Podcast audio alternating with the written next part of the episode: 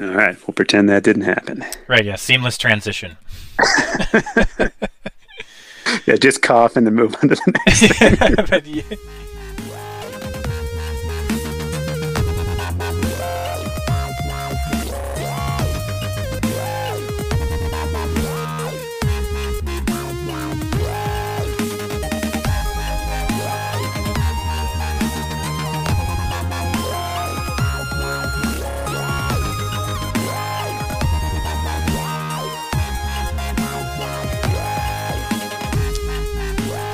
Welcome back to another episode of the Legacy Baseball League podcast. I am here again for the second time in a row with Brendan. Brendan, happy President's Day to you. Oh, thank you. Thank you very much. It's nice to be a fad. I know you can appreciate that. Oh, yeah. I uh, also appreciate you having me back. Glad I didn't scare you off last time. Yeah, you really improved our ratings, so I figured we'd uh, we'd give it another shot. Um, yeah, it's uh, it's interesting. After the first podcast that you and, and Michael did, I recall you talking about lessons learned from the first time and certain words that you weren't going to say, having heard yourself say over and over again. I think I'm going to go the other direction with it, and I'm actually just going to say the word dominant so frequently that it just loses all meaning during this podcast. That's I like I like that angle. That's bold. Um, um, yeah, so um, I uh, I'm really excited this time of year. Um, President's Day is great for me because I always get four days off every year for it. But I'm it also I, I really hate February because you're just waiting for spring training to start, and after the Super Bowl, it's just pretty much two weeks wandering in the desert. Yeah, well, pitchers and catchers are purported. That's true. And um, I found out that the Orioles will be broadcasting four, count them, four spring training games on their own owned regional network. So, my goodness. Yeah, no, uh, four of them. So, you know, maybe we'll actually get to uh, see some of their young players play. But uh, they made a practical choice to really emphasize the workday afternoon games. So oh. It's not like they even uh, even targeted evening games. So who knows what's going on in the warehouse? Yeah, I um. I always get excited for spring training, and then I, that excitement drops when I remember that the Mariners don't even broadcast half their games. Um, but uh, I, I like it, and also the World Baseball Championship. I've never watched it before, but I've committed to um, at least following it this season, so I'm excited for that. I like it. Yeah, you just got to dive in. Pick your uh, pick your team. Right. Yeah, well, you know, enough about fake baseball. We do need to talk about real baseball at some point. Um, so... Uh, We, today, we're going to talk about the Legacy Cup. We're going to talk a little bit about um, some of the upcoming events and votes for summer meetings, and a little bit about the off-season retirements. And if we have time, you know, if we uh, if we feel like climbing up to uh, two hours again, uh, we could talk a little bit about ne- the Negro Leagues and um, the minor leagues. So I figure we'll dive in and talk about the playoffs. Uh, as usual, both of us were spot on in our predictions for the postseason, and I'm really proud of us. Yeah, we nailed it. I don't even really think we have anything else to discuss since no. we just got everything right the last time we talked about it. Yeah, um, we really should uh, consider working in Vegas, or maybe, you know, Atlantic City, but Um, I obviously was horribly wrong again. I got just about every prediction wrong. But the games, I will say, there were some tight races, especially in the first round. Yeah, I it was amazing. Both of the first round series went five games. Uh, Brooklyn and Philadelphia were separated by one run in terms of one run differential. Wow. So it was... Uh, You know, the baseball gods just, they didn't smile upon our predictions, but we ended up with a great Legacy Cup and a momentous one mm-hmm. for the twentieth century uh, uh, with the Western League finally punching through on, uh, I think Twin Cities was it's their sixth, sixth attempt. So, wow. Um, yeah, big, big things happening in nineteen oh six. Yeah. I, I, I really agree. I enjoyed the series a lot. Uh, I actually ended up having some time in the first round and wrote way too much about about uh, a ten-minute period of one of the games. uh, but uh, it, it was fun. I had a really good time. I liked all the teams. Um, I was very satisfied. Uh, looking at Brooklyn versus Philly specifically, I covered these first couple games in detail, but the bottom line of game one, uh, Lionel Lion tried to steal home in the bottom of the ninth, which I just thought was awesome, um, as a backup guy um, to the injured Leo. And uh, that, that sort of cost the game for Philly. Uh, and Walter Fane pitched a couple of gems, but that was a, that was a good day for Walter Fane. Yeah, I you have to admire somebody that is trying to seize the brass ring. He knows Leo McKenzie's going to be back next year. Why not be a legend, right? So yeah, I, uh, I respect the the attitude there, and uh, he had a good season. So if yeah. he had done it, I mean, I don't think they would ever stop talking about him in Philadelphia. No, yeah, it would make the bench a little more difficult next year, but um, I uh, I enjoyed it a lot. It was fun to watch those replays. Uh, looking at, at game two, uh, when Brooklyn jumped ahead. Uh, as, as you know, Tinker Taylor fumbled on a routine grounder to score um, uh, the winning run. Uh, Eddie Bankhead pinched for Ray Faulkner, and Philly took game two. Uh, so we, game three was tied, uh, and it was tied one one heading into the ninth. And uh, Jackie Priest gave up a single to Robert Dibb. This was an interesting... I, wa- I wanted to talk to you about this. I don't know how closely you followed the game log for Game three, but I was reviewing it, and uh, very eccentric manager of yours uh, had two intentional walks that inning, including one to load the bases. I thought that was, was pretty interesting. I will admit that I didn't see it in the game logs. I will have to go back. It's uh, the playoffs always strike me as... an interesting time because I am very diligently set my individual player sliders and um, mm-hmm. try and affect whatever team strategy I can. And then it seems like every year the playoffs roll around and uh, Williams is calling for sacrifice bunts and double steals, intentional walks. So he's starting Pappy Webb, who hasn't started a game all year in do-or-die situations. So, I don't know. He gets a little schizophrenic in the playoffs, I guess, but that's what makes him one of the greats. Yeah, I I, I have noticed that too, and and I haven't really decided if that's because I pay more attention in the postseason or if there really is a difference. Um, but I was trying to look at Marquez Williams' uh, personality because I'm curious... Um, Let's see here. Oh, excuse me. Uh, yeah, yeah, Marquez Williams. He, um, well, no, he's uh, he's fairly normal. Yeah, he's conventional. So, I'm, I'm, I don't. Um, other than super favoring hitting, he's a conventional management style. Um, but uh, it was definitely not conventional in the playoffs. That's for sure. But uh, so walking through this moment, because it was a really interesting moment. I think it was decisive and. And it's huge. Uh, whoever wins games three goes up. Um, Jackie Priest, uh, he's in his second inning of relief, and he gives up a, a leadoff single to Robert Dibb. And Dibb is like the uh, pinch hitter of the L B L. Uh, he only had seventy-seven at-bats, had a three twenty-five average. Um, really good utility guy, just has had good pinch hits all season and postseason. Uh, Millington bunted to advance him, and then uh, Brooklyn decides to walk Enrique Johnson and pinch Mose Rylance for Dibb, both of which are sound decisions. You know, Enrique Johnson, um, he, he's been hitting hot, so they, they, they walk him.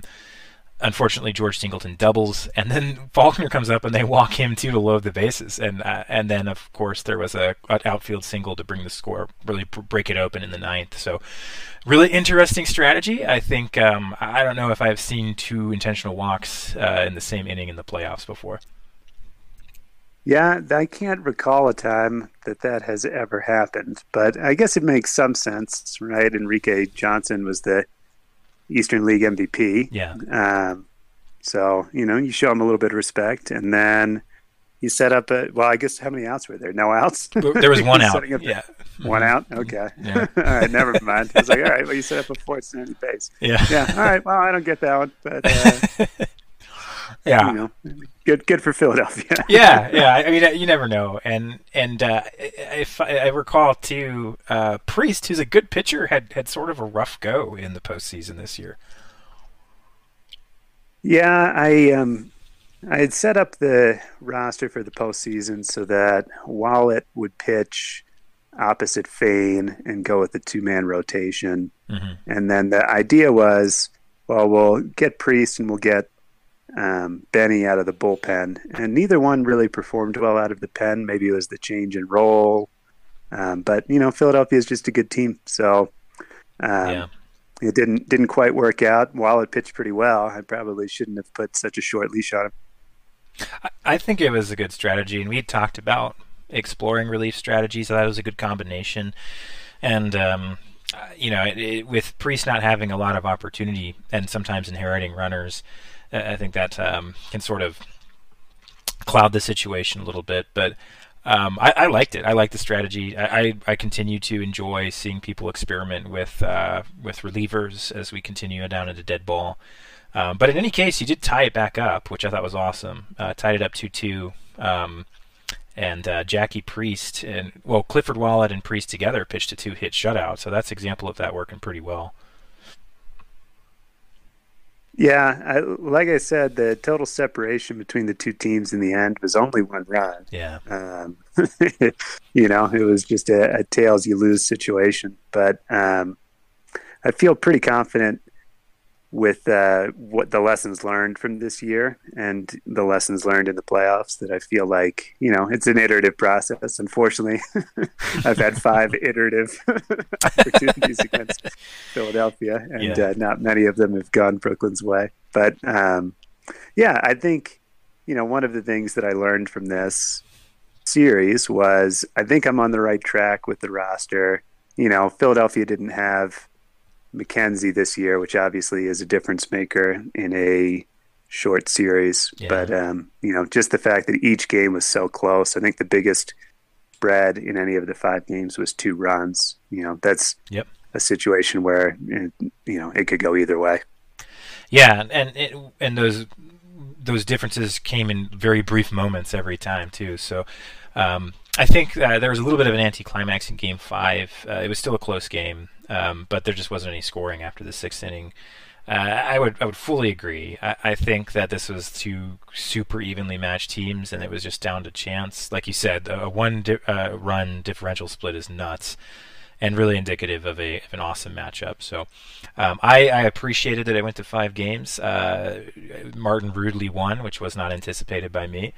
Um, but um, if, if they can do it in a Leo off year, then it just makes it even more annoying next year. Um, so well fought. Uh, that was a great series. You pan over to Cleveland and Twin Cities. This was a great series too. Um, I spent way too much time breaking down game one. Uh, but the, the bottom line is Constant Pain got injured in a pinch runner mishap when they didn't have any pinchers, pinch runners left. So they put um, they put James Beverly on base, who cannot run, and he he tried to get two bags on a hit and got thrown out, which was which was pretty decisive in, in extra innings. And um, so it, it's a cautionary tale about uh, going all in on pinch hitters in the eighth and the ninth. Well, I mean, similar to the Lionel Lion situation, right? You come off the bench, you got the juices flowing, you think you're a little bit faster than you are. you, yeah. just, you just start running. God, uh, yeah. Yeah, no, that uh, that one did seem decisive. I mean, um, and then Constant Pain was, to his namesake, uh, day-to-day for the rest of the series, as I recall. That's right, so, yep. Uh, mm-hmm.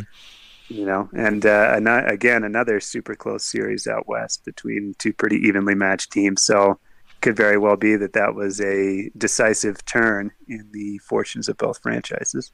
Yeah, yeah, um I had pointed out, too, it was really interesting, that moment with, with Roger Watson, their catcher, uh, and, uh, against Marion Chattaway. And, it, and if I recall, I'll have to go back in the logs, but um, so obviously Marion Chattaway got traded for Ralph Bennett to move salary around between Richmond uh, and Twin Cities. And uh, I think that was in nineteen oh one. So uh, Marion Chattaway, you know, sealed in a, a good portion of Twin Cities' salary. And to make room for Uh, Chattaway on the roster, one of the people Max ended up releasing was Roger Watson. And so twice, not once but twice, Roger Watson overthrows third base trying to throw out Marion Chattaway. he oh, scores. Man. He scores, yeah. So it was pretty you rough. You can't make it up. That's one of the, the beautiful things about baseball, and then, you know, the Legacy Baseball League in particular here is just these storylines organically bubbling up. And uh, when we've got sixteen eyes on it, it's uh, much easier to catch them as they as they emerge. I really enjoyed your your write up on the Constant Pain uh, pin frying fiasco, because yeah. I will admit, when I looked at the game logs, I was like, "Well, this is a bit of a galaxy brain strategy," but um, yeah. it did, did make more sense once you once you did the deep dive. But yeah, it's uh, it's just amazing how often things like this seem to come to the fore. Um, yeah, season after season. Yeah, yeah. Just like you said, that's a, that's kind of a special um, part of, of our league in particular is is finding those stories and exaggerating them uh, in fiction. Uh, Twin Cities, Cleveland, great series. The only other thing I'll note um, is I thought it, I was shocked. Um, and I don't know, looking at his ratings, but certainly my opinion of the guy: the three errors in Game Two by Rocky Paus on the hot corner. Yeah, I don't. I've. It's just something anecdotal that I've noticed. It seems like there are just a ton of errors being committed at third base in our league, and yeah. I, I couldn't tell you why.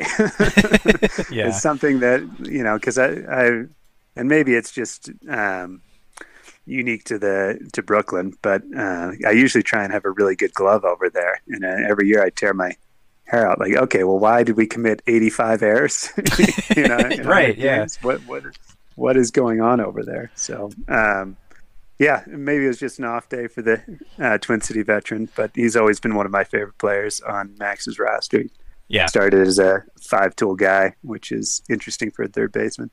Yeah, uh, he, I've always liked him, and he came over from uh, the Beavers, didn't he? Uh, I think he has always been on Twin City, but I could be wrong. The okay. trade that I remember from Twin City was Uh, Burley loving Lovenberry. Lovenberry, um, that's right, yeah. For uh, Nate Larrabee, who had, uh, I think, some some postseason heroics for Twin Cities back in. Uh, I recall that nineteen oh one, nineteen oh two, mm-hmm. whenever that trade happened. And you are right. Rocky Paus has always been uh, uh, with the Empire. He's a ninety-fiver as well. Yeah, yeah. I I, I think uh, in regards to errors, I I, I know that the. the baseline error setting is much higher for the league based on the historic averages. Um, and I imagine there's just some confusion with the game between achieving those mathematical baselines based on the ratings of the of the player, and it results in too many, would be my guess. But it's hard.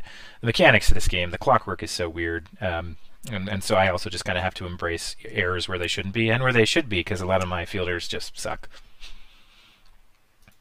That's true. If anyone has developed a fine appreciation for errors, it would be the, uh, the manager of the Richmond Rifles. Oh yeah, we're we're trying to fix it, but oh my goodness, it's uh, it's abysmal. Um, so uh, we go to the we go to the Legacy Cup. You know, the the old rivals, Twin Cities in Philadelphia. Um, yeah. So we didn't have a chance to discuss this uh, about who we thought was going to win at the start right. of the series, right? Because right, our yeah. predictions were both totally mistaken. Mm-hmm. Where was your head at the beginning of this series between Philadelphia and Twin City? Oh, I think I was with Philly for sure. Yeah, I think I was as well. I, I know I mentioned on the last one that, hey, this feels like the Western League's year. But yeah. I, I mean, Philly was going for three in a row. He can't, can't. Uh, predict against that, I think. So right. uh, I think we would have gotten that one wrong as well in hindsight. Yep, but I, uh, I was of a similar mind. Yeah, I, I, I know I would have. Um, I thought Philly had it for sure. Nothing against Twin Cities, just Philly has such a powerful roster. And they'd started off really well. I think they won, yeah, six two in the first game with thirteen hits. Um, they uh, they just lit up Pierce Adney, uh, who had the worst pitching score of any starter in the postseason that game. Of thirty-three, his game score, um, five earned runs, thirteen hits, uh, and they, they kept him in. And uh, and inversely, Lambert Holmes pitched pretty well, but it was a, it was a good start. You know, I kind of after the first, I saw the first game simulate. I'm like, okay, yeah, here we go. Um, and then the next two, a close game, uh, two close games. Uh, the next game was a three four loss uh, by or, over the Brewers. And then the, the what has to be the record for the most innings in a postseason game, the sixteen-inning fiasco uh, that uh, Twin Cities ended up taking two to three. Yeah, that one I think was the backbreaker. Um, should we touch briefly on the rumors and swirling allegations around the masked hoodlums that prevented the Philadelphia roster change. Um, yeah. So for, for context, Alfred Gilling, star second baseman for Philadelphia, got injured in the League Cup against Brooklyn. Um, I believe running the bases, but you can correct me if I'm wrong there. Um, and right. So he was scheduled to miss the Legacy Cup as a result of his injury. And so per league rules, uh, the teams, each team is supposed to submit their final rosters for the league, uh, for the Legacy Cup, uh, by a, a date certain and a time certain. Well, there was uh, an individual in the employ of Philadelphia who was a bit of a procrastinator, as it turns out. And uh, on his way to turn in his final roster sheet to the league office, there were some individuals of a unfriendly persuasion uh, with a uh, foreign accent that was uh, unknown to this poor individual from Philadelphia. Um, we we can't say whether or not it was Minnesotan, uh, but it certainly seems to have a certain Midwestern flair to it. Um, and uh, as a result, the the roster was not submitted, and uh, poor injured Alfred Gilling had to remain on the Legacy Cup roster, and uh, Philadelphia played a man down. Yeah, um, it's uh, it's a mystery. There's no way to know how it happened. Um, but, uh, but yeah, it was, uh, it was rough. And, and what it actually was, was, um, uh, Martin asking me to do it and me forgetting. So, um, so Martin was very graceful in his, uh, fictionalizing of that tale. Um, I set his, I set his lineups for him, and it was like, um, his, his seven days. And then at the end it was, oh, and, and, and, uh, take off Gilling. And I forgot to do that part. So apologies to Martin. Um, it was sort of a last second thing. And, uh, and I completely forgot. So luckily it was handled with complete grace. Um, and, uh, you know, the, it, it is what it is, but it's just, it's another funny thing about, uh, commissioning in this league. Sometimes the stakes are very high when there are last minute requests. So lesson learned. Yeah, yeah. And odds are we will not get it right. Like I like to say, you get the service that you pay for. Yeah, so. That's true. Uh, and on that note, we are taking donations. So, um, uh, but yeah, so that was that was a fun way to fictionalize an oops uh, by by the commissioner, uh, which I appreciated. Um, but anyway, so the moving on, this this sixteen inning game uh, was was a lot of fun. One thing I just want to point out for Twin Cities, Ernesto Davis pitched thirteen innings, um, and it had one hundred sixty-one pitches, uh, which I thought was just amazing. Only two earned runs. I think he uh, earned his paycheck that day, I think. Mm-hmm. Yeah, the um, the pitch totals uh, throughout, I mean, this is a, I think the stakes couldn't be higher. Right. Yeah. And you're just going to leave him out there for something that, I mean, what is that in today's M L B? Two, two starts? Yeah. Yeah, it is.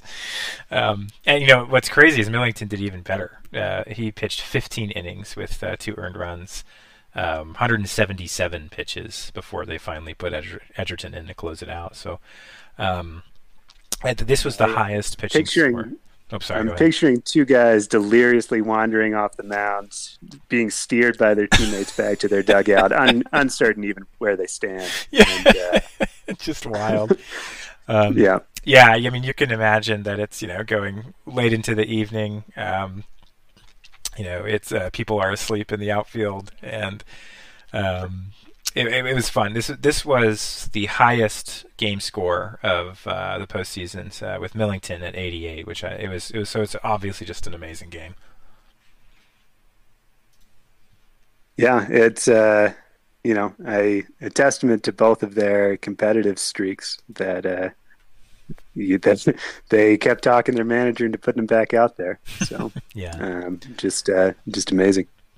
Yeah, the uh, after that it got a little less consistent uh, for the Legacy Cup.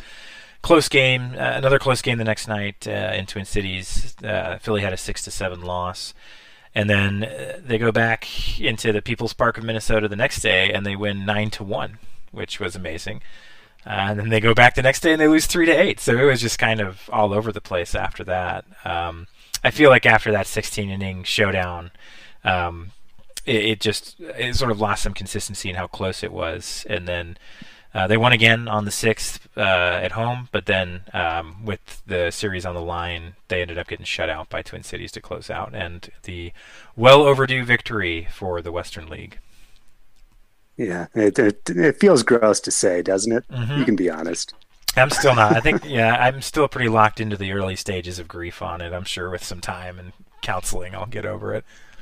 Yeah, I mean, I guess if I'm being honest, I'm willing to give them one out of every seven. That seems like a fair, a fair trade. But um, for now, yeah, I, I agree. It doesn't doesn't roll off the tongue quite right.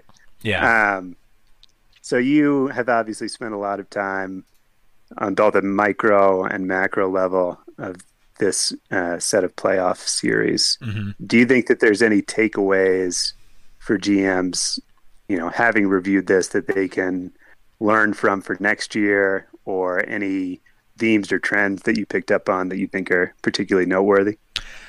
I think that's a really good question. Um, uh, in terms of of trends, uh, there was a lot of small ball when, when you get these teams who have such good defense and the scoring is so close. Um, I, I think taking steps to manually prevent overzealous pinch hitting in the late part of the game by um, by disallowing it in player strategy may be a feasible option. I, I feel like there were a lot of key moments that were really blunted by a nonstop bunting regimen for like three batters in a row. Uh, that, that that didn't work out. So um, I, I think maybe that could uh, could help. Um, I, I, I'm going to go ahead and say that uh, despite you losing the series, I think pitching matchups, specifically right versus left, are clever, especially since a lot of G Ms are setting their seven days. Um, and uh, you do a pitch count on a right-handed pitcher, for example, and then switch to a lefty after eighty-five pitches, you're going to have an advantage on the back end of the game. So those are two things I thought about as I watched the series unfold. No, I think that makes sense. I think my takeaways were more macro level. I don't know that there's anything specific to take away from Twin City prevailing from the tournament, but I, I think the composition of each of the four teams was very similar mm. across the board. I think, um, each team had pretty strong defense at center field and shortstop. Uh, interestingly enough, I think um, Twin City might have actually had the, the weakest defense at shortstop. Mm-hmm. Um, not that it prevented the the championship, but um, you know, and everyone had good pitching with a focus on control, um, which I know are, are themes that we've talked about yeah. in the past, both on, on the Slack, and, and you and Michael have discussed it on the podcast. But um, you know, I just. It struck me that each team was kind of just a mirror mirror image of, of the other three in that regard. Yeah, I, I think that's a really good point. It goes obviously for the whole season, given that they're the postseason teams. We've talked about defense up the middle. Um, I really think that that, that is going to become more and more of a focus for everyone. In fact, I think for most teams it already is. That's just, you know, not enough capital to go around. Um, I think now you're going to see some some premiums rise at third base. Um, I think corner outfield is going to become more important, uh, particularly right field. And um, I think you're going to be you're going to have to find edges where you can as the dynamic of offense continues to shift. Uh, like you talked about, putting balls on the ground more means you need better defense, or the team's going to get on base and score more. So um, it's a, it's a changing L B L, and we all have to adapt or die. Yeah, well, I guess we all better get used to two to one, two to one wins. Start looking for a bunt for hits, I guess, in uh, in the draft.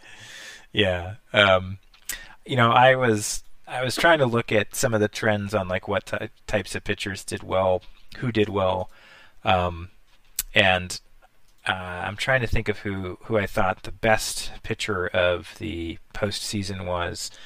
I think it depends on if you go all the way to the end of the Legacy Cup or not, but if you if you are counting just our two championship teams, I think Gordon Mad- Maddox stands out pretty clearly as the the prime pitcher of the postseason. And he is very much a is he a ground baller? I know he's a control guy with low stuff. Uh, he's a finesse he pitcher. Ah, okay. Mm-hmm. He's thirty-eight. Interesting. Yeah, well, I remember when he came over from the Beavers. That was another of the uh, the Twin City Beaver swap from uh, right in that oh one through oh three period. There were there were quite a few of them. Yeah, yeah. I mean, he's he's uh, very much at the end of his career, uh, but probably it's amazing that somebody with this low stuff, you know, did so well. His his regular season was was also very good. Um, his uh, he was aided by a very good defense, so his F I P's a little higher, but um, you know, by all means, a four point six WAR season, he did well, um, and he has superior movement and superior control. Um, he's a total asshole, uh, according to his personality, um, but interesting guy, and, and you know, forty-two innings pitched, uh, F I P of two point one one, E R A one point two eight, um, and uh, batters hitting just two twenty-five against him all postseason. So um, I, I think for me that stands out as the most, and I think Stephen Millington was pretty close on his heels along with Lambert Holmes. Yeah, well, all guys towards the uh, the tail end of their careers. So yeah. I don't know, maybe uh, maybe they felt the door closing and felt this was the last chance. We'll, uh, we'll have to see how that plays out in oh seven. Yeah, I agree. I uh, I kind of had a collect... There was sort of a league collective um, sigh after the retirement list came out. I thought a lot more of the stars were going to retire this year, so I'm glad some of them are hanging on. Yeah, uh, there's um, quite a few that are getting up there in age. Um, you know, I think maybe the Beavers are particularly... Well, I don't know if they're happy or not. Um, but, uh, you know, since their roster is probably half eighteen ninety-fivers, they were, um, standing on knife's edge, I'm sure. So, yeah. Um, and speaking of that, um, I think, uh, we can talk a little bit about retirements before we go into summer meetings. Uh, we'll, we'll, we'll put a, to put a cap on the Legacy Cup. I think, um, a well-deserved win by Max in Twin Cities. Um, like you said, I'm okay with a Western League win on about a seven or eight year cycle. If we can just keep it at that, um, that's feasible to me. Yeah, I mean, we we we don't want him to get greedy, right? No. Exactly. But but moving on, retirements. This is something I always wish I would remember to talk about in podcasts. So I'm glad we're doing it. Um, we had talked, I think, about Micah Weaver being the uh, the head of this class, right? Yeah, he. Um, I think he's the second number to be retired in L B L history. Mm-hmm. Um, he's uh, probably underappreciated in his career. I think the the real peak of it had come and gone by nineteen oh one, which was really when we started to fill up from a human G M perspective. Yeah. Um, so, you know, I think his star probably didn't burn as brightly as it otherwise would have if his peak was, you know, if it started in nineteen oh one rather than ended. Yeah. Um, but a, a consistently good pitcher for Baltimore from eighteen ninety-five to nineteen oh one, a real workhorse, usually towards the top of the league leaderboard in games pitched and, and innings pitched. Um, you know, and he was always above average. I think his first below average year looked like it came in nineteen oh two, um, and then obviously he hung on for a couple more years. But uh, I think a, a well-deserved number retirement. He, as far as I can remember, has always been sort of the face of Baltimore pitching. Yep. You know, they've got a couple of younger guys now, and Ralph Hall and General Glenn um, and uh, Sherwood Kettle. But uh, Michael Weaver was always the guy that I thought of when I um, – I looked at Baltimore's rotation. So, and um, with the shipping off of Phil Winters to Saint Louis, I think he was kind of the um, bridge from the origins of the Clippers to uh, to present day. So, something for fans to look back on fondly um, from uh, from the early years of Baltimore. Yeah, that, I think that was great. Uh, absolutely uh, wonderful summary of Micah Weaver. I've always really liked him. Um, he's, like you said, he's one of the names that I think uh, I think of when I think of Baltimore. Um, and uh, I also think you're correct in that he's a little underserved, um, given that when we uh, the way that we started this game when the players from eighteen ninety-five came on is I had simulated baseball from the eighteen sixties to the to eighteen ninety-five. So um, then I erased all the stats and all player history. So um, there, we'll never know how they did. Uh, the only way to really tell is if you look at their major service time or their player service time, you'll see that it's it may go beyond eighteen ninety-five, and if it does, they're one of those players. And that was to generate a more realistic dispersion of talent. So, um, yeah, hats off. I think easily the top of this class, but there are a couple others I want to talk about, because for me, one of the first names in the L B L that stood out to me when I generated this, this uh, group of players is Vic Kilgo, who retired at forty-one this year. Yeah, although his uh, time in the L B L continues, but... Um... Yeah. Yeah. So I guess to, to recap for uh, uh, the nerds that aren't quite as nerdy as you and I. Um, so Providence started the L B L as the clear, um, I, I'm just going to say it, dominant team in the uh, Ivy Division. And uh, they routinely faced off with Philadelphia in the playoffs. They never quite got over the hump. Maybe they did make one Legacy Cup. I can't quite recall. Um, but uh, a big part of their identity early was uh, the pitching of Joseph Benson.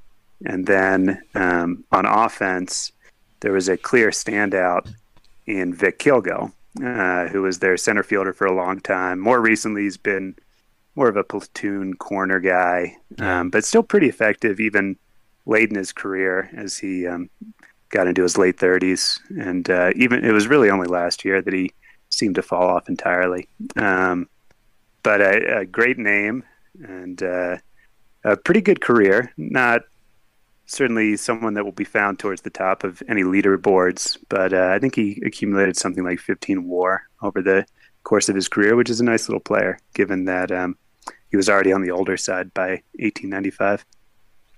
Yeah, um, I think you're right. I think this is probably one of the best players you'll find without. Uh, without any hardware to show for it in the L B L. Um, has never won any of the uh, end-of-the-year awards, but has consistently been uh, above one hundred ops plus in every season but his last. So uh, a, a huge cornerstone for um, uh, for the organization, and a, a constant pain of Richmond every time we played him. Um, and one of the first good lefties. Uh, so I was sort of sad to see him go. go. Um, also happy that we don't have to face him anymore. Um, and uh, I'm looking, there was a, I think there was another, I think Benson retired this year too, didn't he? Uh, I thought he retired last yeah, year. I think there was, did, um, yeah. yeah. Uh, there were a few others that stood out to me. Um, I guess I will just say that you will still have to see Vic Kilgo. He is now the bench coach in Brooklyn, so he'll uh, he'll still make his trips down to Richmond. Um, That's right. Yeah, so you're not not quite free of him yet. Um, so there was uh, Jesse Sterling, who was a, a pretty good offensive catcher for Pittsburgh. Um, never a uh, all-star or superstar, but a consistent two-win player for most of his thirties in Pittsburgh. Um, mm-hmm. You know, he uh, he fell off in nineteen oh four, and that was kind of the last that we heard of him. So I think this retirement has been a long time coming. But, um, you know, he was a, a serviceable backstop in the Frontier League for, uh, it looks like, the better part of five five seasons in his thirties, and, um, you know, at the start of his career in eighteen ninety-five as well. Yeah, I tried to trade for Sterling a couple times, um, if I recall. I also noted Sterling with a lot of catchers left this year, uh, and I think he was probably the most notable of the catchers heading out in nineteen oh six. Um, another name that I noted that I, for some reason, have always remembered is Bobby Sharon, and I think that's because uh, he he was really good in the first couple of years. Yeah, eighteen ninety-six, he had a really good... That's what it was. I, yeah, he was the eighteen ninety-six Legacy Cup M V P um, for the Doves, and then he had a long career with the Doves after that. Never really came back to those numbers, um, but uh, he was a good center fielder for the Doves for a long time. Uh, and uh, another, Garrett Duttler, he played for Richmond for a year. Um, he was part of a trade with our uh, our favorite trading partner, partner uh, Michael. Um And uh, we didn't end up holding on to him for too long, but we traded him over for Elroy Edoes because we needed a third baseman backup.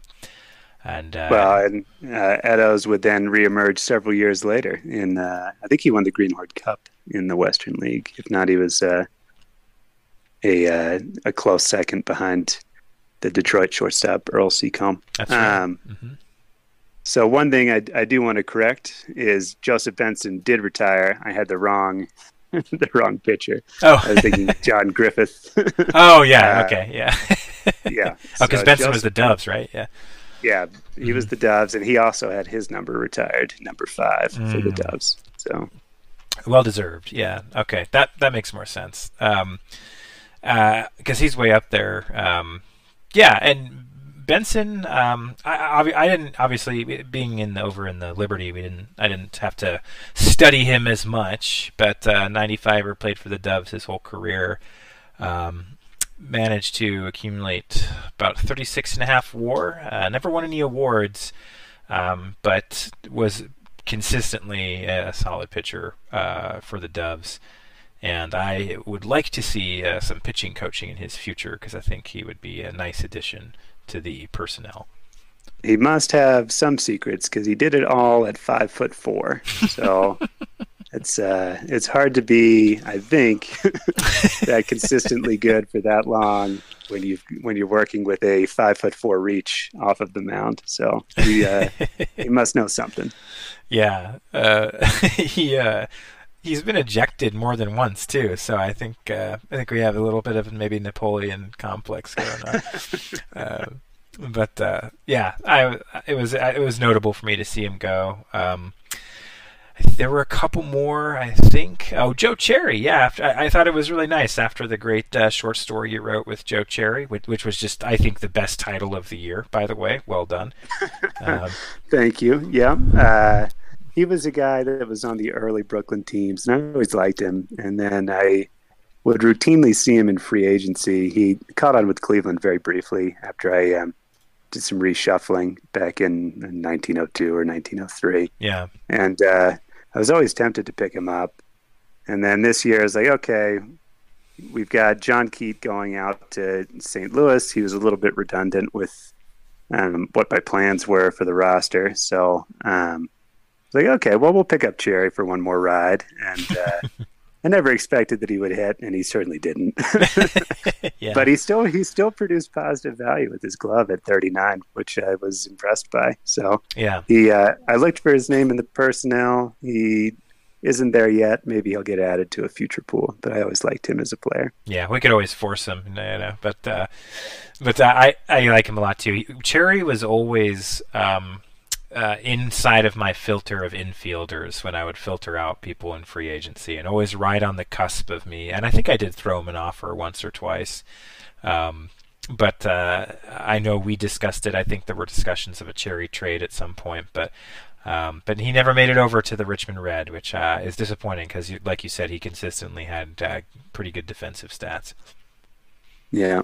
Yeah, he was uh, a cornerstone of the early Wales championships in, uh, you know, at the beginning of the of the century. So mm-hmm. um, he uh, he earned a, a lucrative retirement this year, a nice little send off, and um, you know, we wish him luck from Brooklyn. Yeah. Um, so I uh, I'm going to go ahead and say I think I'm going to I'm going to scan him really quick to make sure I'm not a liar. Um, uh, I. Th- I think that's all of uh, of the notable ones that I, well the the, re- the retire- retirees that I wrote down. Just besides uh, Lester Kenworthy, um, who I uh, seriously tried to sign in nineteen oh four, and I think you got him. And I, the only reason I wrote it down is because I love his nickname. It's the Skull. It is definitely intense. Yep, he uh, must be just a horrible person to be around. Yeah, yeah. Um, Yeah, he uh, he didn't last long in Brooklyn. There was um, he just I think he tanked immediately from the beginning in his ratings. He was an older free agent, yeah. And then uh, he just kind of bounced around in the minors, I think, until uh, until he finally hung it up, which is too bad. And there was a, a couple of other guys that would sort of fit the same mold. There was um, Bart Mason, who was a big signing for the Beavers and then suffered a similar fate on the older side of uh, the free agent class. And uh, I think he was signed with the intention that he would hit at first base. And uh, I think his ratings tanked immediately. Mm-hmm. And uh, he never really, really stuck around. Um, the only other guy that stood out to me was um, so there was Dewey Aitken, who was a longtime corner outfielder for the Kings.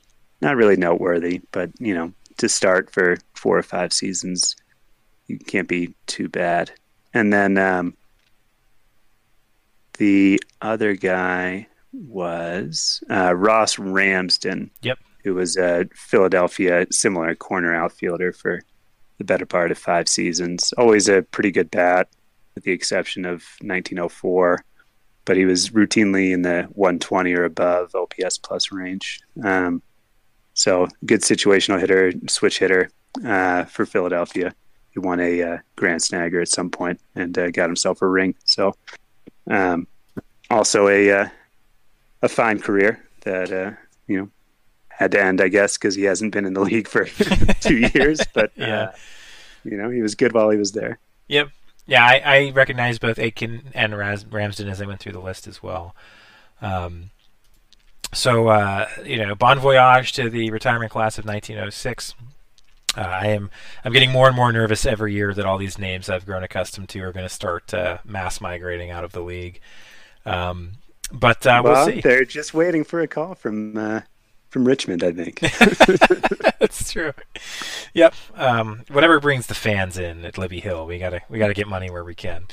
Um, And speaking of money, um, I, I think uh, we, we should segue now uh, to discuss briefly some uh, overview and thoughts on the three proposals due for summer meetings this year. That sounds good to me. Okay, so uh, I think most are familiar by now. We, we have to keep changing the name of them as we change the amount of games in the season. But what was originally winter meetings that became summer meetings is now pretty much fall meetings. It, it is our meetings time where we all get together live on the Slack and we, we, we talk about the updates for the upcoming couple of seasons, um, make some announcements. But the main thing that we do, the most important thing, is uh, exercise our right as G Ms to vote on changes to the league and the league file. Uh, and we only do it every two seasons uh, for the sake of the sanity of the commissioner. Um, so... There are only three proposals on the table for for this uh, upcoming summer meetings here on Sunday. Um, the first one that I'll... Well, we'll talk about the controversial one last, well, the most controversial one. The first one that we'll talk about is the um, uh, the administrative change, and that is the movement to Discord.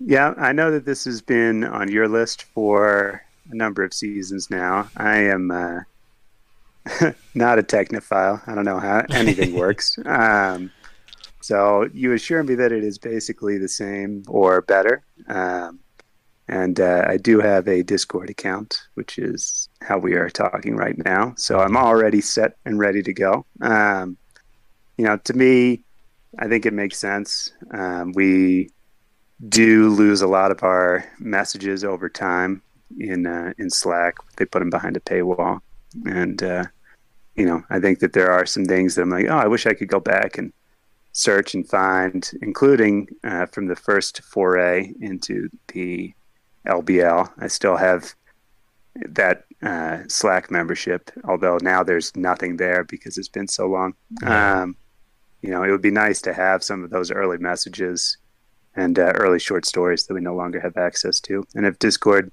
allows for a more robust archive, I think uh, that's the way that I'm leading personally.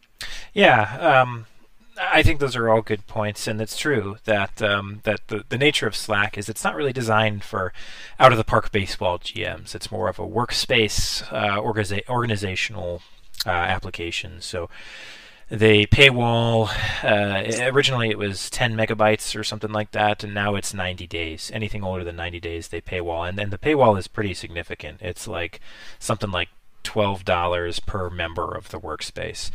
Um, and I think it's important to understand sort of the, the history of, of how G Ms have communicated with Out of the Park, too, which for the first, I don't know, fifteen years was forums. Um the the old school forums that, that most of us are familiar with, the the, the text-based post forums.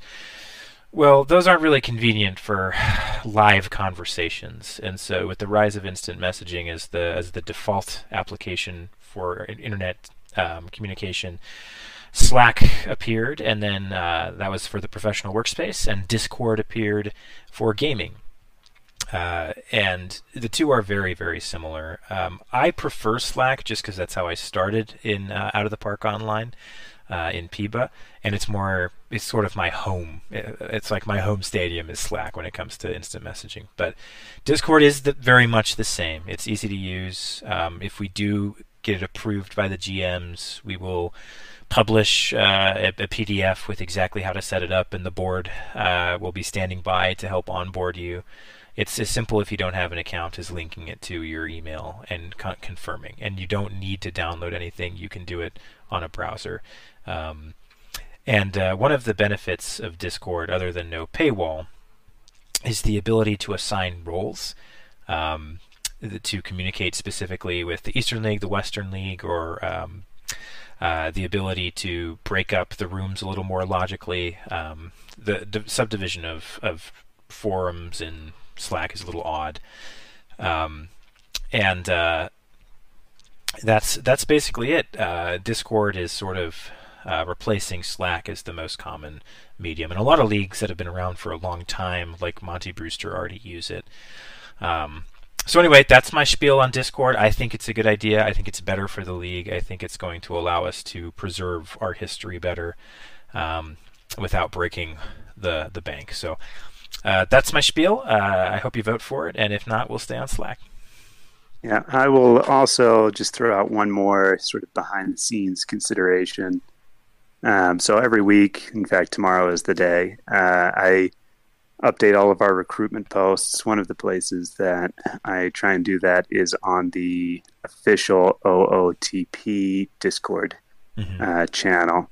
And, uh, you know, I've noticed that primarily now the expected medium seems to be Discord, and uh, you know, from a recruitment perspective, it makes sense to post in a Discord from a league that has a Discord as a home, because then potential new members don't have to uh, migrate to a different app in order to uh, to join the league. So mm, I think it makes some sense from an efficiency standpoint going forward, um, at least in our recruitment efforts as well.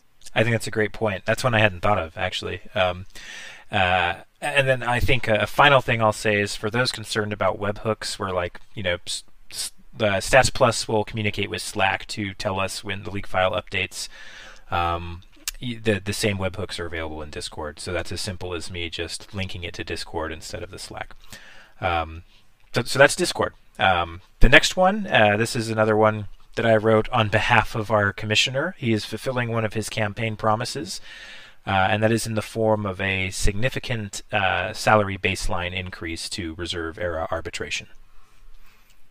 Yeah, I think, you know, from a role-playing perspective, probably not going to be a popular proposal uh, mm-hmm. among the G Ms, right? Why would you pay more for a service you're already getting? Um, but, you know, I think it makes a lot of sense from a structural standpoint for the league. I think, um, you know, we've talked about um, in the Slack and um, at various points on uh, on these podcasts that there are some financial quirks that we're still trying to iron out that uh, got away from us in the early part of the L B L, just not expecting that the financials of a fictional historical league would get so strange so quickly. Yeah. Um, And it wasn't really anything that we could test ahead of time, because it's much easier to spot problems when sixteen people are trying to break something than uh, yeah. than you and I sitting around. Um, and so as a result, you know, we're starting to finally, I think, get our arms around the financials to make it so that there are difficult decisions that need to be made. I think we're still a couple years away from getting to a place where there are sort of material, significant decisions that need to be made from a roster building standpoint. But I think this is a tool to get us closer to that point. We've got a salary cap in place. We've got budgets coming down.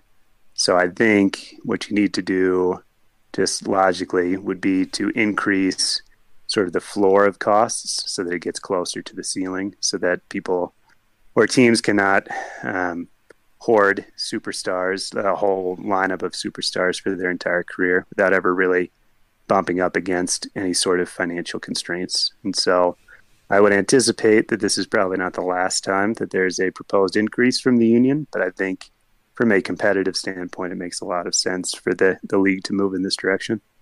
Yeah, it's an apt summary. It's exactly right. Is uh, inserting ways to um, provide challenging decisions to G M that are immersive, that adva- advance the storyline. And there's really no wrong answer. You know, if this if if this proposal gets rejected, there's no threat to the immersivity of the league file. Um, I think we do have to continue to ensure, as a board, we're providing a realistic and complex approach to finances, but Th- this is a simpler era in terms of uh, league finances. Uh, one thing I will note, though, in order to help insert some some immersivity and complication, uh, your your uh, triple A manager, the president of the Players Union, has already uh, announced that those G Ms that do not vote yes on this proposal will have their union players strike next season. Yeah, and this has come into play in the past. Mm-hmm. Um, there was a player who is, uh, I believe now, a base coach. I yep. believe that's where Jesse Smith landed. And I saw um, Mister X. Yep. but, for, yeah, Mister X, a uh, former player for Twin City. Uh, Twin City voted against a previous proposal that the union threatened a strike against. And uh, so Jesse Smith, sticking to his union bona fides, said that he would not play for Twin City for the following season. And uh, Twin City cut him. Um, yep. so it yep. is uh, it is a proposal that does have actual ramifications for your roster, unless you're the New York Kings, who, um, and I can't remember why we decided this. I'm sure it made sense, but yeah, just um, for fun, I think. Yeah, is immune to player strikes, so they can continue to be as dickish as they would like to be yeah. towards uh, towards personnel, but. Um, Yeah, so it's uh, it's something to consider. We will try and publish the list of uh, each team's union members. It's something that we've maintained, and uh, we'll we'll try and add to organically ahead of Sunday's meetings, so that people have a sense of what's at stake in uh, in their vote as they weigh whether to go um, for or against. Yeah, well, and I think just to be fair, um, we will publish the list of union players at the vote, and if we don't have a chance to update it by then, then those players won't be uh, won't be accounted for in the strike. Um, not yeah. trying to dupe anybody, uh, but it is there yeah. are still some pretty good union players, including some very good Richmond players who are uh, who are members of the union. So um, that drives a lot of uh, Richmond's uh, decision making, but. Um, And, and Cow- kowtowing to the union. That's right. Yeah. Never, never thought I'd see the day. yeah. Well, you know, Brooklyn's voted fairly progressively as well over the years. So, um, well, that's just because Barclay didn't know what he was doing. I think it was a situation where the old man didn't know where he was or what, what the Brooklyn Whales were. Yeah. And he was just signing what was put in front of him. yeah. Um, so, something I do want to note as well. Um, the... Um, When it when it comes to the the vote and uh, and the commissioner and the types of proposals the commissioner is going to put on the table with the backing of the union, it's important to remember that the G Ms elected this guy, um, and there was a very fair warning of the, the three candidates for commissioner uh, when when Madigan died, uh, the last commissioner. Uh, they all had their campaign promises, and Parker's was very progressive and said he was going to legitimize the union, which had, had not been recognized by the league before him, and that he was going to push for higher salaries. So this is no surprise, and it's likely that this guy is not done. But in a way, uh, you know, the league kind of asked for it. Yeah, I mean, I think uh, this was the decision that people made. Like you said, there was fair warning.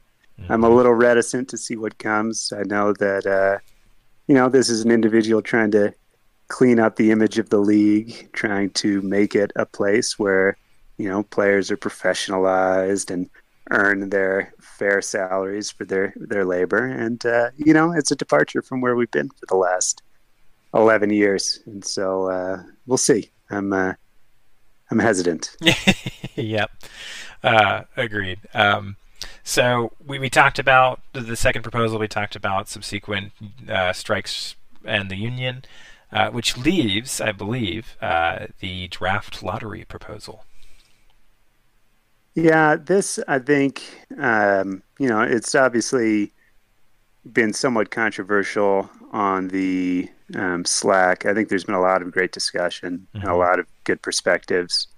Um, I think that most would agree, although I don't know, maybe not most. Certainly I've been the most vocal opponent of the current draft system, um, where we've got a weighted average of Um, the last three years' records. I think from an incentive standpoint, it creates the opposite of what its intended effect was uh, as of the time of proposal, which was an anti-tanking proposal. Um, I think it actually sort of creates a supercharged incentive to, to tank, since your um, record will stick with you for the next three years. And so um, the proposal comes out of trying to rationalize uh, the current system into into something that um, sort of divorces your um, current season record or your um, your lack of performance from your immediate reward with a, a high draft pick, to try and encourage people to um, not totally abandon current value on their rosters, right? The um, The downside of tanking is it creates a race to the bottom, right, where people are trying to be the worst team so that they get the, the highest rewards. And this is um, a new mechanism in O O T P twenty-three, the lottery system, that we can just rely on the game to run for us. And, um, you know, that way there's no question of bias or manipulation in any way. The game just spits out what the draft order is. And, uh, you know, it's administratively easy, and I think it creates the right incentives Um, among G Ms personally. So um, that's kind of my my high level spiel. I've got obviously a lot, a lot more opinions about this one. Yeah. But I've uh, I think I've given my thoughts in fairly extensive detail on the Slack. Um, but I'm also happy to answer any questions that you have, or if anyone listening has further questions about my perspective, certainly feel free to either Um, send me a private message, or um, just shoot another question into the uh, the proposal channel. You're you're right uh, that a lot of ink has been spilled on the forum about it, and I think it's good. I think it's a good thing. You know, it's it's been a good discussion. People are passionate, um, and um, it really gets down to what your philosophy on on what the reward uh, for losing should be in an unfair game. And uh, there are a lot of ways in which teams who are trying to get better are limited, especially in the reserve clause era with no um, free agency. Um, and I think it, it really polarizes. Well, really, it, uh, it it heightens the risk versus reward. And and something I want to uh, make clear as well is is. Not every game, not not every out of the park online league is like Legacy, where it's it's fairly slow, it's very much creative, and there's a lot of observation, and you have time to consider things. A lot of leagues are very fast paced.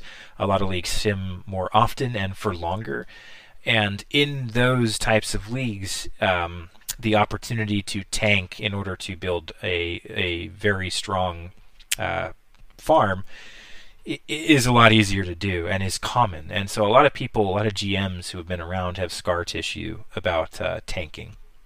My perspective in the L B L, we're going to know if somebody's uh, tanking egregiously, and it violates our common sense clause. Um, if you, it'll, it will be very clear if you just want to perform poorly on the field in order to gain draft picks, and you'll be dealt with. So I'm not too concerned about that.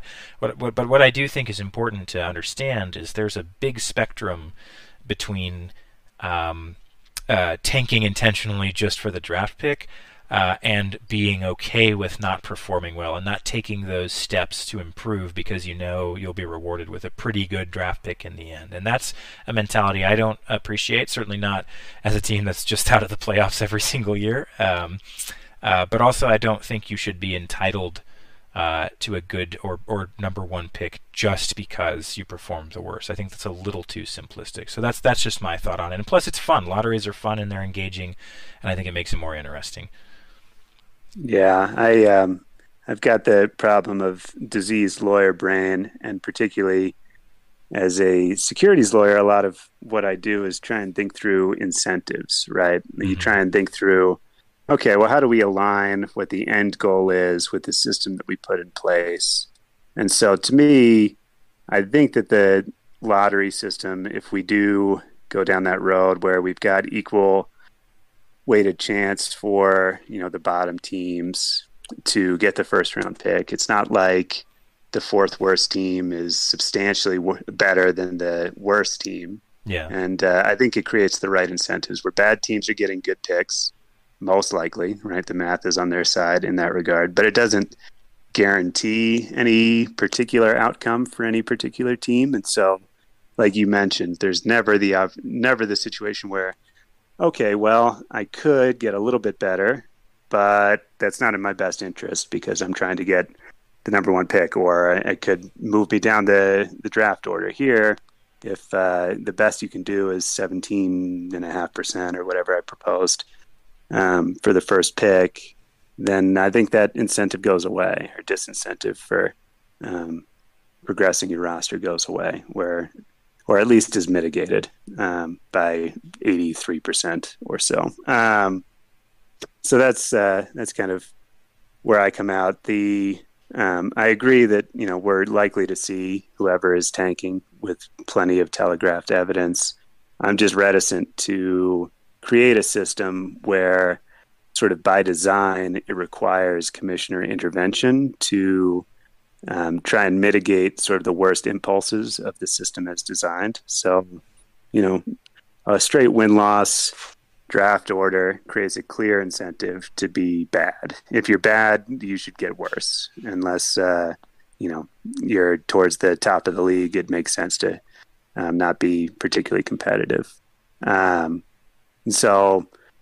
as a um, co-commissioner, if I see someone tanking, well, I can't really fault them for doing it. That's yeah. clearly what's in their best interest. Um, you know, so I think it um, creates a situation where um, it forces confrontation in an extremely gray area, which is when people's feelings get hurt and people leave the league yeah. and names are called. And I just, uh, I feel like if we could avoid that before it happens, that's uh, a better system to put in place. So that's uh, the other sort of major consideration, um, in my in my opinion, that's pro pro lottery. Yeah, I, I appreciate it. Um, I think we're uh, uh, we are certainly allies in our belief that it is a good thing and a healthy thing for a league, um, and not at all a punishment. Um, there, there will be, you know, under a lottery system, there will be some pretty, you know, difficult seasons where a team who performs the worst does not get the best pick, and then it just feels like insult to injury. Um, I would say that that, that happening is, is worth the, the balancing and the movement off of um, an extreme, you know, what that presents it in a win-loss record. And also, I think it's important to understand that the, the, the draft, the reward of the first draft pick is, is an incentive uh, to create competition in an unfair league that is unfair versus financial differences, uh, and those financial differences are not significant in our era. So um, in my mind, a huge reason why you would give the number one uh, pick to the on a simple win-loss record is is kind of thrown out the window. Um, but in any case, uh, I, I understand the arguments against it. And I think people kind of misunderstand that even under a lottery system, it's very likely that that the the four uh, lowest win record teams are the ones that are going to get the pick. So anyway, uh, just like the forums, we have we have spoken a great deal about it, and um, and uh, we'll see what happens on Sunday. Yeah, should be interesting. Yeah, so so that's it for, for votes this year. Not a lot of votes, um, and uh, we'll, we'll continue to look at uh, how we insert storyline and changes into uh, the meetings. I don't think it'll be every two seasons forever as we continue to extend the length of the season, um, but it is a lot of work. It's a lot of work to not only to put the the meetings together, but also to administrate the changes that come out of them. And that's the logic behind doing it every two seasons for now. Um, so unless yeah. you have any other and thoughts. Just, yeah. just to be clear, for the, the new members that maybe, maybe, there's a few that I think haven't been through a, uh, a meetings yet. It's not just a simple vote. There's a lot of character text and yeah. uh, role-playing on your part that goes into it. So it's a, a pretty heavy undertaking. Um, and so that's why we opted to make it every other season. I mean, on top of, I think it does provide a little bit of stability where things aren't getting added and removed and added and removed on a um, season-to-season basis. Um, you know, so that's yeah. uh, some of the background there. Yeah. And uh, I do have some additional proposals. I held them back this year once I saw that the lottery was pretty um, controversial. So, um, you know, I've got some ideas on where we can move the league for future votes. So look for that in nineteen oh nine. yeah. yeah. Um, well, you know, I, I think if G Ms are passionate enough about a, a vote proposal, we could consider an early vote. But um, you're right. The main reason, uh, besides just putting the work into the meetings itself, is, I, you know, I think both of us, I think the whole board likes to see um, some time after a change to evaluate the effect on the league file. So, um nineteen oh nine after this one. Better show up and get your votes in. And a reminder, if you're not attending, to uh, please send your votes so they will count. Um, we, we learned the hard way that we should not propose amendments live, and there will be no amendments. It's just a yes or no vote. And if you're not there, they're not counted unless you submitted them in advance. Yep. Okay, um, so that, that those are all the main things I wanted to talk about. Uh, I think, I mean, look at the time here. We're at about uh, an hour and ten minutes, so a little bit of time left. Is there uh, anything highlight-wise you want to talk about down in the Negro Leagues? Um, there were a couple of interesting storylines that I just kind of observed. So this was the first year for the Northern League within yes. the Negro Leagues. Mm-hmm. Um, so the The league is now expanded to sixteen teams, so in that regard is a, a perfect parallel of the L B L, um, which was another one of Commissioner Parker's uh, proposals, was sort of equal treatment for the L N B L. Mm-hmm. Um, you know, and within that, we had G Ms choose the teams, which is something that we did for the Southern League as well. And so I think it's a just a nice platform for um, G Ms to have some input into kind of the league file and, and make it um, customized to whatever people's preferences are. We've got twenty-four possible teams. And um, so right now we've got sixteen mm-hmm. in there, and, uh, you know, over time we'll probably ask for proposals to change them and um, relocate. But um, given that it was the first year in the North, the interesting storyline to me, um, sort of baked in, is a rivalry between Pittsburgh and Philadelphia. Mm-hmm. The um, Philadelphia Keystones won their division. They had a negative run differential. Um, so they were the only team in the playoffs with a negative run differential. Pittsburgh, their fierce rivals, were unfortunate in that they were in the same division as the Cincinnati Snappers, who ended up winning the um, Negro Legacy Cup. Um, and uh, they had the best run differential in the uh, in the Negro Leagues. And uh, so it must have must have pained them to see their rivals cross town, or uh, cross state, I guess, um, advance into the playoffs with an inferior squad. So uh, yeah. I'm sure they were just furious. Um, and there are some likable personalities on, on Pittsburgh. They've got some great nicknames, a fantastic outfield. They've got yeah. um, Zippo Hayes yeah, and uh, Dragon Hooks. Um, yeah. And uh, Dragon put up uh, close to a two hundred O P S plus. yeah, dude. And, uh, he's the McKenzie of the Negro Leagues in my assessment. He's pretty good. Yeah, so, um, you know, and Zippo Hayes is no slouch. He can, he can man a, a pretty good center field, and uh, has a very good bat. So I think we might see Pittsburgh continue to challenge Cincinnati in their division going forward. But uh, a tough tough season, or end of season, for Pittsburgh to watch Philadelphia advance while they had to had to stay home. Yeah, I I think um, I think that's true. I mean, Pittsburgh was a great team, and I I enjoyed watching them when I would tune into the Negro Leagues. Um, and you know, I, I say things like down in the Negro Leagues, but they're in every way equal to the L B L. They have they're another major league team. They have the same baselines, and so you see a lot of similar stats come out of them. Um, I, I, speaking of the Snappers, um, one thing I noticed right off the bat with them is they have by far the most progressive logo in all of professional baseball.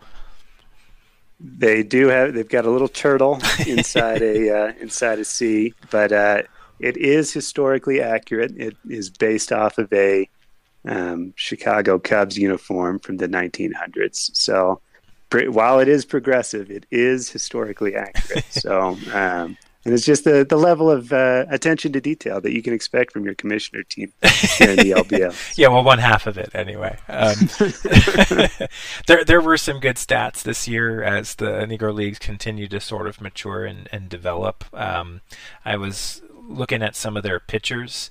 Um, I'm trying to go back and see who had the most war. I think it was uh, Haymaker Haynes. Um Who, uh, yeah, who set a who was a league leader once again in a bunch of different categories for uh, the Nickajacks this year.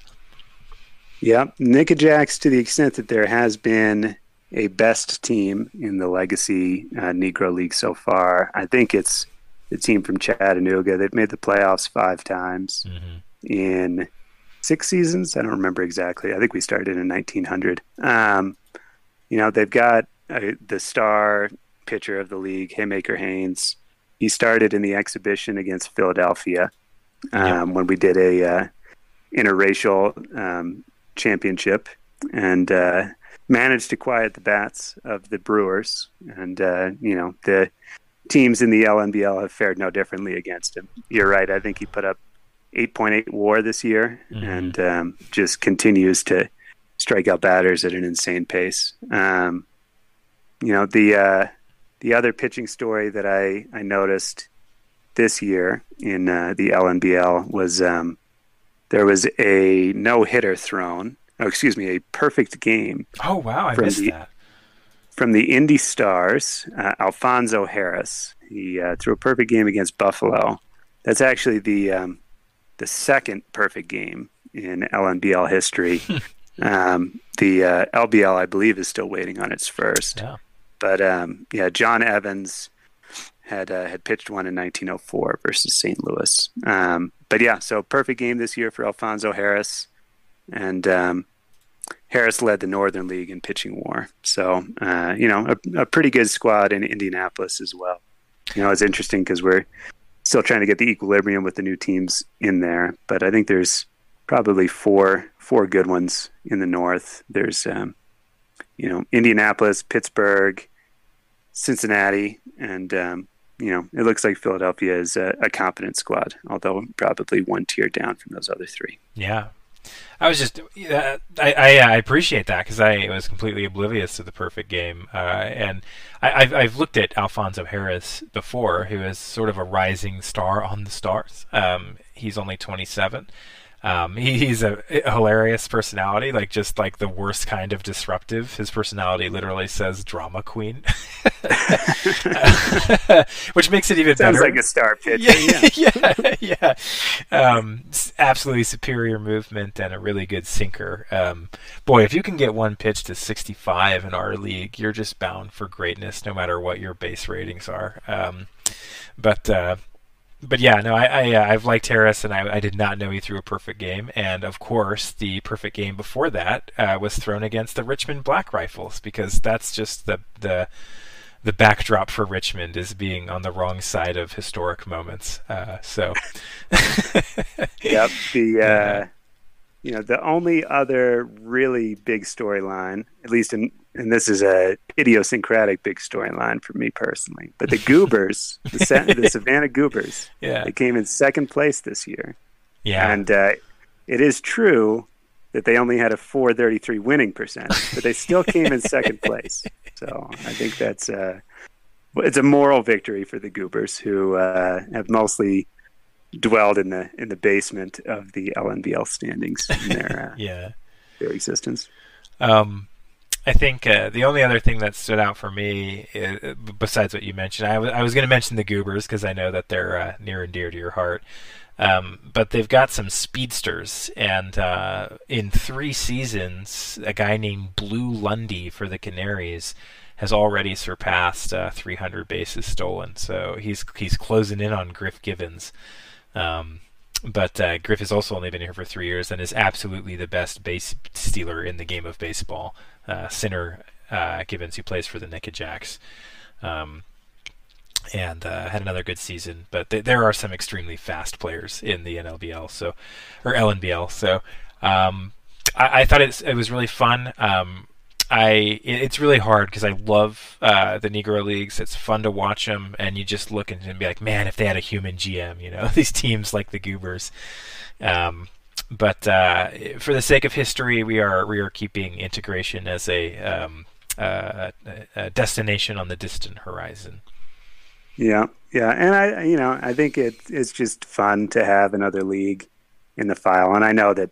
You know, not everyone clicks in there with any sort of frequency, but I, I think it's nice to go and get lost in there every once in a while and just dig in. And uh, you know, the nicknames are fantastic in uh, in the L N B L, and I don't know exactly what you did in the database to make that so, but uh, there's just some really good ones. There's a guy on uh, Philadelphia whose nickname is Horseface, which I think is. Fantastic. It is um, it is purely a blessing. I don't think there's a delineation in nicknames between the two leagues. So um, uh, I think we've just been really lucky with the L N B L. All right. Well, let's hope our, our luck streak continues then.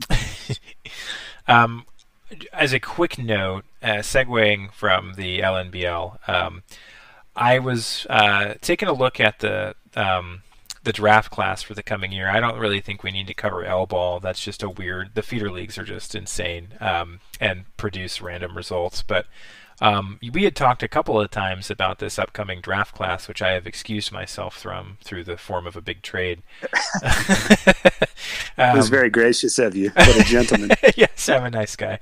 Um, but uh, what do you, what do you think about this uh, upcoming, upcoming class?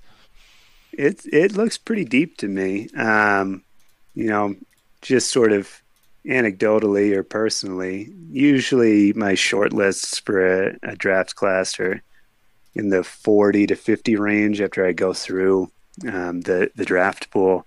This one I've got a little over one hundred on my initial short list. So, you know, I know we're talking about expanding the draft, and I think this is a good one to, to do it on just because...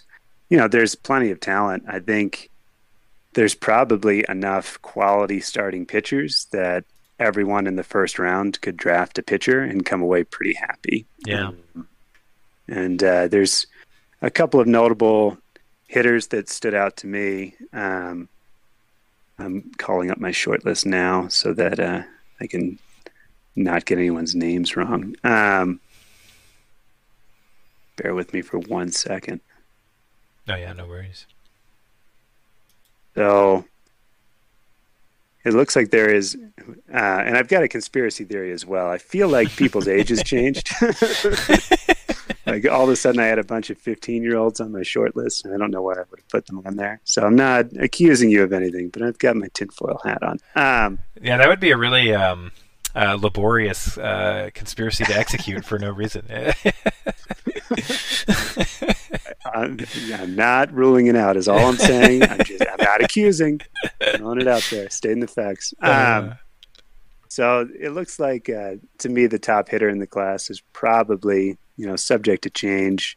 Uh, Curtis Rose, who's a shortstop. Mm-hmm. Um, a little over nineteen years old, so he'll be on the older side when we finally hit the, the draft date. But um, you know, he, he can definitely play shortstop. You know, the arm's a little weak, so maybe he ends up at, at second base, but uh, I would think that he could probably stay at shortstop. And uh, the bat is off the charts. He's got eighty contact, eighty avoid K, seventy gap power, good speed. So, you know, I think you're looking at a guy that can do damage, both uh, with extra base hits, probably a lot of triples, um, which are basically home runs in the L B L, and uh, he's going to steal a lot of base as well. Being a, a competent up the middle fielder. So um, that guy stood out to me just as I was going through. And there's a couple of other really good hitters. Um, you know, they might fall to the second round, which would be a steal because these are guys that would ordinarily go in the top half of the first round. So it's uh, it's an exciting draft class is, uh, I think, where I'm coming out on this one with uh, probably twenty, twenty-five guys that could go in the first round. I think I agree. I think it's going to be really, really fun. Uh, I think you're going to see a lot of future first basemen who have really good batting uh, ratings but cannot play defense at all. Um, and especially with that being so important in the L B L, it sort of um, extrapolates that issue. Um, there's a lot of folks that I like. There's there's a lot of folks in this class where they're like so close to being the perfect prospect and just missing one thing or the other. Um, uh, I think a good example of that is somebody like Adrian Ives. Um, Adrian Ives uh, has some absolutely amazing um, batting ratings. He is fast, um, but his outfield... Um, And, well, his his whole defensive spread in terms of rating, he, he could play utility. Um, he's got good range, uh, but he's just missing a little bit um, to, to make him that premier batter. I think he's still going to go early, and I think he's going to be just fine. Um, but, yeah, it, it uh, I have not yet finished uh, reviewing and bookmarking this uh, draft class, which I care less about now since I'm not joining you till round four. Um, so Ives is one of the guys who... I think initially I thought was in this class, but I think he got bumped to like nineteen. He did. He did. Okay, here's what happened. I, okay, I'm glad you pointed this out. The draft class setting on uh, the rookie draft page is not accurate. Um, okay. So if you go to the nineteen oh six draft or nineteen oh seven draft pool, Ives is going to pop up on it. Um, let me go to all batters here. Um, but when you when you actually look at him, he's nineteen oh nine. So we I think we solved the mystery right there. Okay, all right. Well, you're, you've wriggled your way off the hook now, but I'm not willing to let you uh, fully go, get out of this one. So. Uh, yeah, the uh, the investigation is ongoing. Uh, we, yeah. Look at okay, it. That makes more sense. I'm like, uh, why would I put a fifteen-year-old with a nineteen oh nine draft class on my short list? Now, now yeah. It makes a lot more sense. But yeah, no, I I agree with you. He looks like when he finally comes into the league, he's gonna immediately set it on fire. Yeah, so. yeah. Just um, don't don't play him in center field. Um, but uh, anyway, yeah. So I, I it is definitely dynamic, um, which is hilarious considering that our draft pool vanished at the end of the last season, uh, and we had to fabricate one. Um, but uh, I'm glad that it's come back with a vengeance. Now we'll see once we we sort for the actual draft class in nineteen oh seven if it still has that uh, depth to it. But it's confusing. Out of the park is confusing. It doesn't fully understand feeder leagues. Um, so I, and I recall even in P I B A, if you just do a straight poll from the draft pool, it doesn't turn out accurate. You have to go in and filter uh, by age. So um, anyway, uh, a real-time discovery of a flaw for the podcast. Yeah, there we go. We can we can scrub that, right? We can get that in post. Yeah, definitely editing this out. Um, it, it, I, I think uh, we can conclude here with a couple of your thoughts. Not a full projection. I think we can probably do that later, but just uh, some some thoughts on the, the season to come in nineteen oh seven. Yeah, it's been an interesting off-season so far. There's been some big changes, right, particularly with your squad, which I would be interested in, in hearing your thoughts on. Um, you know, in very, in you know, a lot of ways it's still unsettled. We've got uh, still some good free agents out there that could uh, could alter the landscape of some of the divisions, which are pretty tight. Um, so I'll reserve some of my thoughts. But, um, you know, I think... in the Eastern League, you've made some great moves.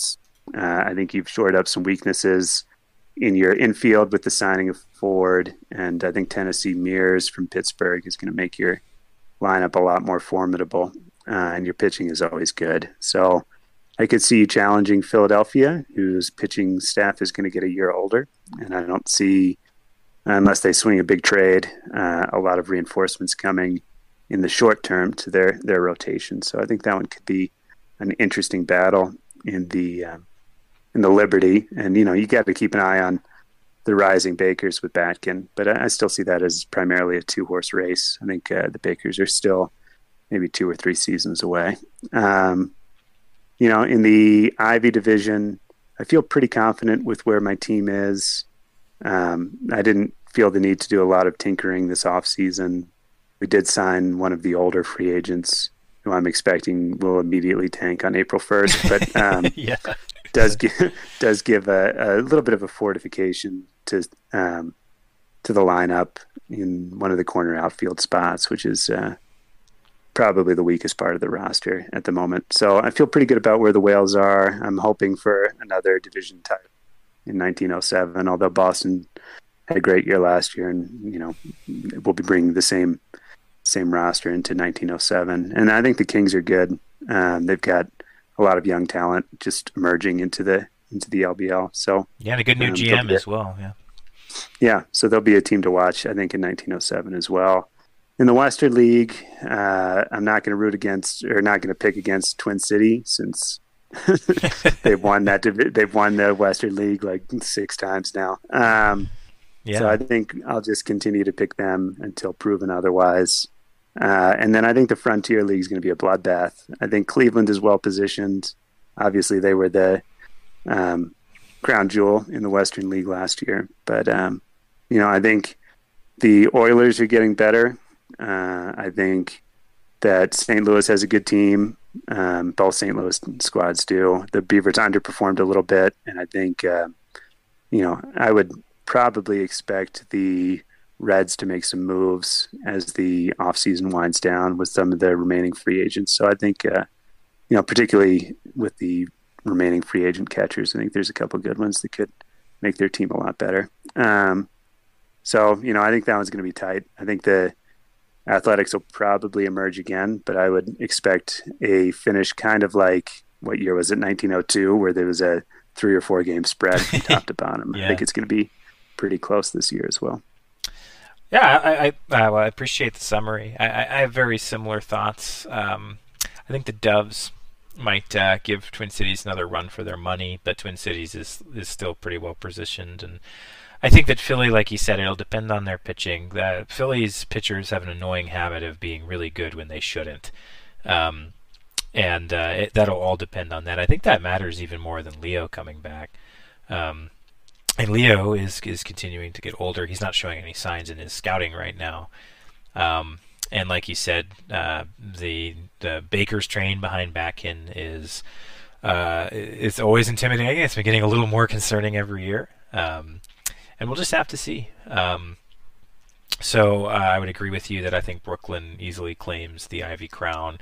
Uh, I think Boston had a very commendable season, and there's going to be more losses dragged across the Eastern League with a smart G M behind the Kings now. So um, we'll have to see. I'm excited. I'll, I'll save my uh, my projections uh, for a little closer to the start of the season. Well, why don't you uh, why don't you talk through some of the changes that have happened in Richmond already? What was your strategy going into the off season, and uh, do you feel like you're you've hit your hit your mark? What uh, what are your thoughts? Well, thanks for asking. I think uh, we have been very aggressive this offseason, obviously not satisfied with finishing eleven games behind Philly. Um, we, w- Richmond this year had an excess in pitching thanks to sign- the signing of Chester Jacks, who did great this year. Um, and we continue to have an abysmal problem at defense. Now, part of that was uh, made worse by, one, the injury of Scott Scranton, who was meant to help shore that defense up, and two, the real defensive underperformance of John Noden, who should have done at least decent at shortstop and did really bad. That was kind of our, our utility backup to that situation. So um, defense up the middle. Um, I, I think um, the big strategy for us, we wanted to either move Scranton to center field or find a, a plausible center fielder that wasn't Robbie Salmon, um, who I love as a uh, you know sentimental member of the league, but I do not love in my center field anymore and batting on my team. So, um, yeah, yeah uh, so that was priority number one, was center field. Um, number two is third base. And then uh, the mark we haven't hit and we have conceded on in order to make sure that we signed Ford is corner outfield, um, which is, you know, not abysmal, just a little too error, um, air, air heavy. So uh, it's been good so far um, for Richmond. I don't suspect we'll be making a lot more moves. And Richmond, they only make moves in one way, and that is uh, train through the wall type of moves. We don't do anything small in uh, at Libby Hill. So um, the Mears trade, I think, was, was really fun. I talked with Michael for a long time on it. We went way down the rabbit hole. Um, but we, we wanted to improve our offense. We wanted a better center fielder. I don't think he's going to stay in center. Uh, he's feasible for now. He's serviceable. Uh, just his range is a little low. But uh, a welcome addition to the team, and I think we, we should have no excuse to not have some serious increase in offensive production next year. I think that all seems right. I would like to personally thank you for skewing the trade market such that uh, now no one will trade anyone for less than their first three draft picks. Um, yeah, it was uh, it was a king's ransom for sure. Yeah, but I think, like you said, uh, you set out with a, a goal on where you wanted your roster to be. I think Ford's going to be pretty big for you mm-hmm. at third base. Last year, you had an unfortunate retirement in Matt Dace, who ran for Senate. I don't know if he won. I don't know if you've got any updates. Oh, there's no way Monroe let that asshole win after leaving our team. There's no way. um, yeah, so you had a hole in third base last year, and uh, is his name Ryan Evans? Um, yeah. Mm-hmm. He played pretty well for you, but he's also thirty-seven yeah. and uh, was definitely not a long-term answer. So I think you did well in getting Ford, who's who was the youngest of the free agents at twenty-five. Mm-hmm. Um, so, you know, I uh, I think you've executed pretty well, pretty well this offseason. I'm a little jealous. well, well, you know, I guess you just have to fall back on your safety net of uh, of terrifying uh, offense and pitching. So, um.